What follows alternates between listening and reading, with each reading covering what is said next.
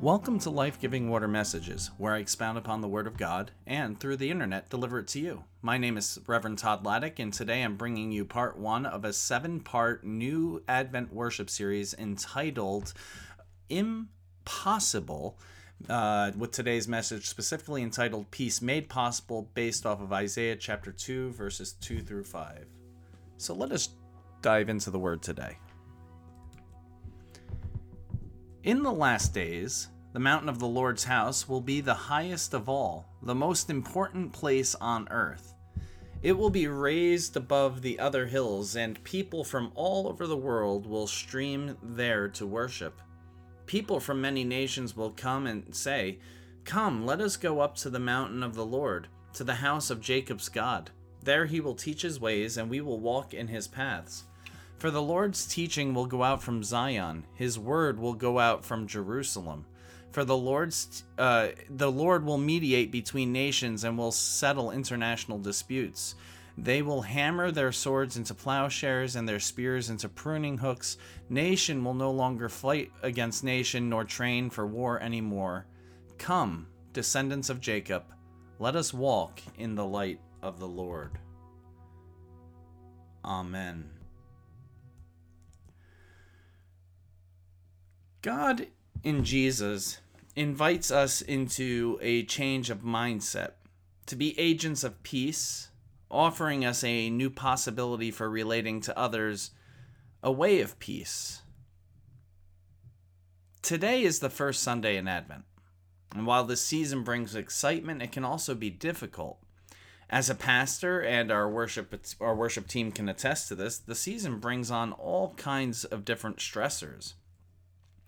Uh, don't get me wrong, I love the season, but it is a source of anxiety for me. Deadlines, deadlines, deadlines. There's all the planning that goes into it, the different moving parts. The first, the planning of the worship series through Advent, then the planning of music, and let's not forget about Christmas Eve, which falls on a Saturday, and Christmas Day falls on a Sunday this year. Plus, during this time, we also engage in extra services such as the ecumenical Thanksgiving service, which we just uh, we just did this past Tuesday, and uh, the Blue Christmas service as well. And this year, we're having cook- cookies with Santa on December 10th. Hashtag shameless plug. And that is just that's just on the worship planning and executing front. I also happen to be the president of uh, my local uh, my local Rotary Club with its various projects. I'm a son, a brother, a friend, a husband, and a father as well. So I do I need to remind you all about the stress of Christmas shopping, having the money and the time to go and make everyone's season a little brighter with gifts. And bringing family into it, I have lost many people I love over the years. And my grandpa Laddick, Charles Richard Laddick, my middle name is his middle name, of uh, so I'm named after him. We were very close, he and I. He had my he had dreams of bringing me up to the Upper Peninsula of Michigan to show me where he went to school and lived for a time. And that's where he met my grandmother, Jeanette Elizabeth Todd. Can you tell where I got my first name from? My grandpa died right around Christmas time, and I cannot help but think of him this time of year. And it's hard. It's a point of sadness, of, of grief, even all those years later. I'm bringing my being a pastor back into it again. It is hard watching my church family members suffer under the weight of grief of grief this year and all years we all realize that the Hallmark family Christmas season is not reality. The chaos and busyness around the holidays can cause us to, and others, to be impatient and irritable with one another. I was just recently in a uh, in a, a Chipotle, and the woman in front was listening to a story about how they were short-handed and rather than being, you know, sorry for the workers who were shorthanded, she got more irritated. She couldn't believe they would open it up with such little workers and blah, blah, blah. And uh, then she proceeded to go down the counter and very nastily tell this worker, like, what she wanted. And she wanted it now. She's been waiting too long. And and I just looked at that worker when she came. It was my turn to order. I looked at her and I said, I'm going to greet you with a holiday smile. And you could see instantly, like, she smiled back before I could even smile at her. Like, it made her day. Um, but but there are people in, in this time and in their, their busy busyness and chaos around the holidays that they, they become impatient, irritable with one another, and reflect the absolute opposite of the Christmas season. In fact, I would say you see the worst in humanity oftentimes around the holidays. And those who are mourning or experiencing sickness may experience emotional or physical difficulties during this time. Interfamily relations around the table and the tree can be difficult to navigate. In the midst of these trying situations, God is at work offering peace, and that's what our scripture says to us today. Peace is shalom in Hebrew. Now, shalom is not simply an absence of war, but rather an abundance of life. The kind of peace Isaiah speaks about might seem impossible to us, both globally, nations getting along, no more war, and in our own hectic lives. Oftentimes, our lives are a battlefield. So, this prophecy comes from a time where the people were experiencing conflict, war, and stress too. And you can look at Isaiah chapter 1 to see that. The, peaceful scene described in our passage is in the last days, as it says in verse or chapter 2, verse 2. In Advent, too, we are in a period of waiting and longing for a time of peace that might seem far away, but we are also invited to prepare to go up to the mountain and receive instructions on the path of peace. The path of peace, my friends, is God's way, not our own way or the world's way. Also, in Jesus, we are given a model of God's way that we may walk in his paths, as seen in Isaiah chapter 2, verse 3. We are taught to prepare for, work for, and walk in the peace that we trust God will bring to full fruition. The prophet talks about beating swords into plowshares and spears into pruning hooks. God's peace does not just stop conflict, it brings about transformation. The tools once used for violence and destruction and war are now being used to bring new life and harvest. We are invited to the mountain to have our mindset reshaped too, just like the sword, swords and spears. Jesus already transformed a tool for death, the cross, into the gift of new life, resurrection. How can we let Jesus transform us and reshape the way we approach our own lives, especially in this Advent season. Think about some ways in which we can we can be transformed by Jesus.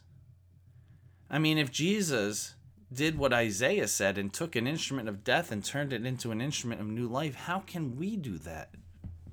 How can we allow Jesus to transform us and reshape us into the kinds of tools that bring peace into the world rather than us being tools of death? How can we allow Jesus to transform us and use us as his tools? For one, we might not want to be that lady in Chipotle who's yelling at somebody because we're too impatient to stand in a long line and not care about the people who are slaving behind the counter trying to do their best job. We might not want to be somebody who argues for the sake of arguing just because we can. We may not want to be somebody who has to drive home our political points at the dinner table just so we can win, even though we're hurting others in the process. Not even the people we're arguing against, but the others who are sitting around and having to endure it. Think about all the different ways Jesus can transform us and reshape the way we approach our own lives. Maybe instead of looking for things, we'll find other ways to give. And perhaps when people do want to give to us, we'll receive their gift with love and acceptance rather than trying to push it away. Or, even more unthoughtfully and ungratefully, regift it. Finally, the, paint, the prophet paints a picture of the day when the mount when the mountain Mount Zion will be a place where all the nations learn about God's peaceable ways. That means God's people as God's people, we are called to be agents of peace, not lifting up sword against nation, neither shall they learn war anymore. In verse 4. Even though the passage is talking about a promised future, it ends with a call to, and I quote, Come and let us walk in the light of the Lord, end quote, verse 5. We are to model for the world how to walk in the light of the Lord. How do others, how do others see Jesus' light in our lives as peacemakers? And I, I just want to make this point. We're reading Isaiah and you know as people sitting in a pew not really understanding the context that this this text was written in. In fact if you look at Isaiah, it was probably written by three different people over the course of time, all writing in the voice of Isaiah. The first one was probably the original prophet or someone, you know, yeah, probably the original prophet, but then you can see that there are different eras that kind of come into it uh, when you look at the surroundings. But all of the context of, of Isaiah is really surrounded a prophet who is trying to call people back to the way of God, and in particular, the Israelites, trying to bring them back into into a, a, a, right relationship with God. And of course, by doing that, you have to speak truth to power, speak to truth to people who don't want to hear what you have to say. They think they're doing just fine with God. Um, so, you know, again, even though this passage is talking about a promised future, it does end with a call for us to come and walk in the light of the Lord, which is a, a, a huge theme here. And we are to model for the world, again, how to walk in the light of the Lord. And again, how do others see Jesus' light in our lives as peacemakers? Now, let me ask you a few questions. When have you allowed the stress of a relationship to bring more disharmony?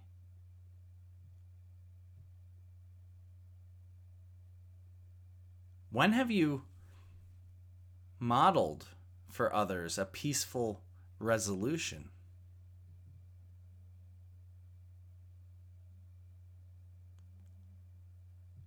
who in your life has modeled peaceful res- uh, modeled a peaceful resolution or been an agent of peace or peacemaker?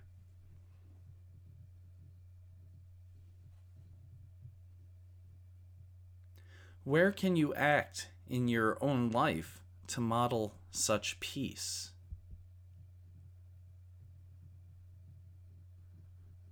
And finally, what are some ways you can prioritize the peace, shalom, of wholeness and abundance rather than the false peace of keeping everyone happy or ignoring problems, which we often do to keep the peace, right? We ignore problems and we try to keep everybody happy, but happy is happiness is not peace. And ignoring problems does not lead to peace. Jesus, my friends, is the Prince of Peace. He came to bring peace to everyone. As a, con- as a congregation, we have been peacemakers plenty of times. We have worked to make shalom possible. For instance, we aren't a faith community that simply says we believe all lives matter, but we stand up for individual communities whose lives are being devalued by others. We did that when swastikas were drawn on a local Jewish family's house. We did that when we marched for the lives of our black community members when George Floyd was murdered. We bring an abundance of life to the lives that are touched by our Treasures of Hope ministry, showing all of our patrons that they are valued no matter their socioeconomic status. We have provided our community college level we have we've provided our community, excuse me, college level educational programs. Think about the impact that we've had over the years as a church. And if you're not a part of my church, again, think about all the things your church has done. Think about the individual lives we've all impacted. Think about different communities we've impacted. Friends, let us continue to carry on that good work and expand it. Amen? Amen. Let us pray. Gracious and loving God, we just thank you and praise you for this opportunity to be here today, to be to be worshiping you, to be hearing what you have to say to us. Lord, help us to remember that through you peace is made possible. That yes, the way the world offers it, the way we often seek go about seeking it, that is not possible. But through you, Lord, true and lasting peace is possible. So help us to be those peacemakers you've created us to be. In the name of Jesus Christ, our Lord and our Savior. Amen. Friends, it's always great to have you here uh, tuning in and, and uh, listening each week. I hope that you got something out of this. Uh, this is going to be an exciting uh, series. So we're starting off with uh, peace today.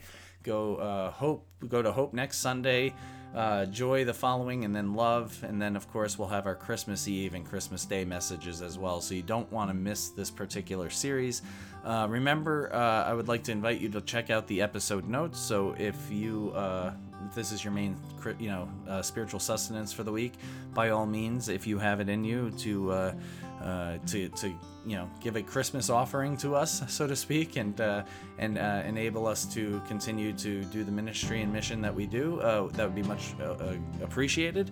obviously, if you attend another church or faith community, then support that community as they need it.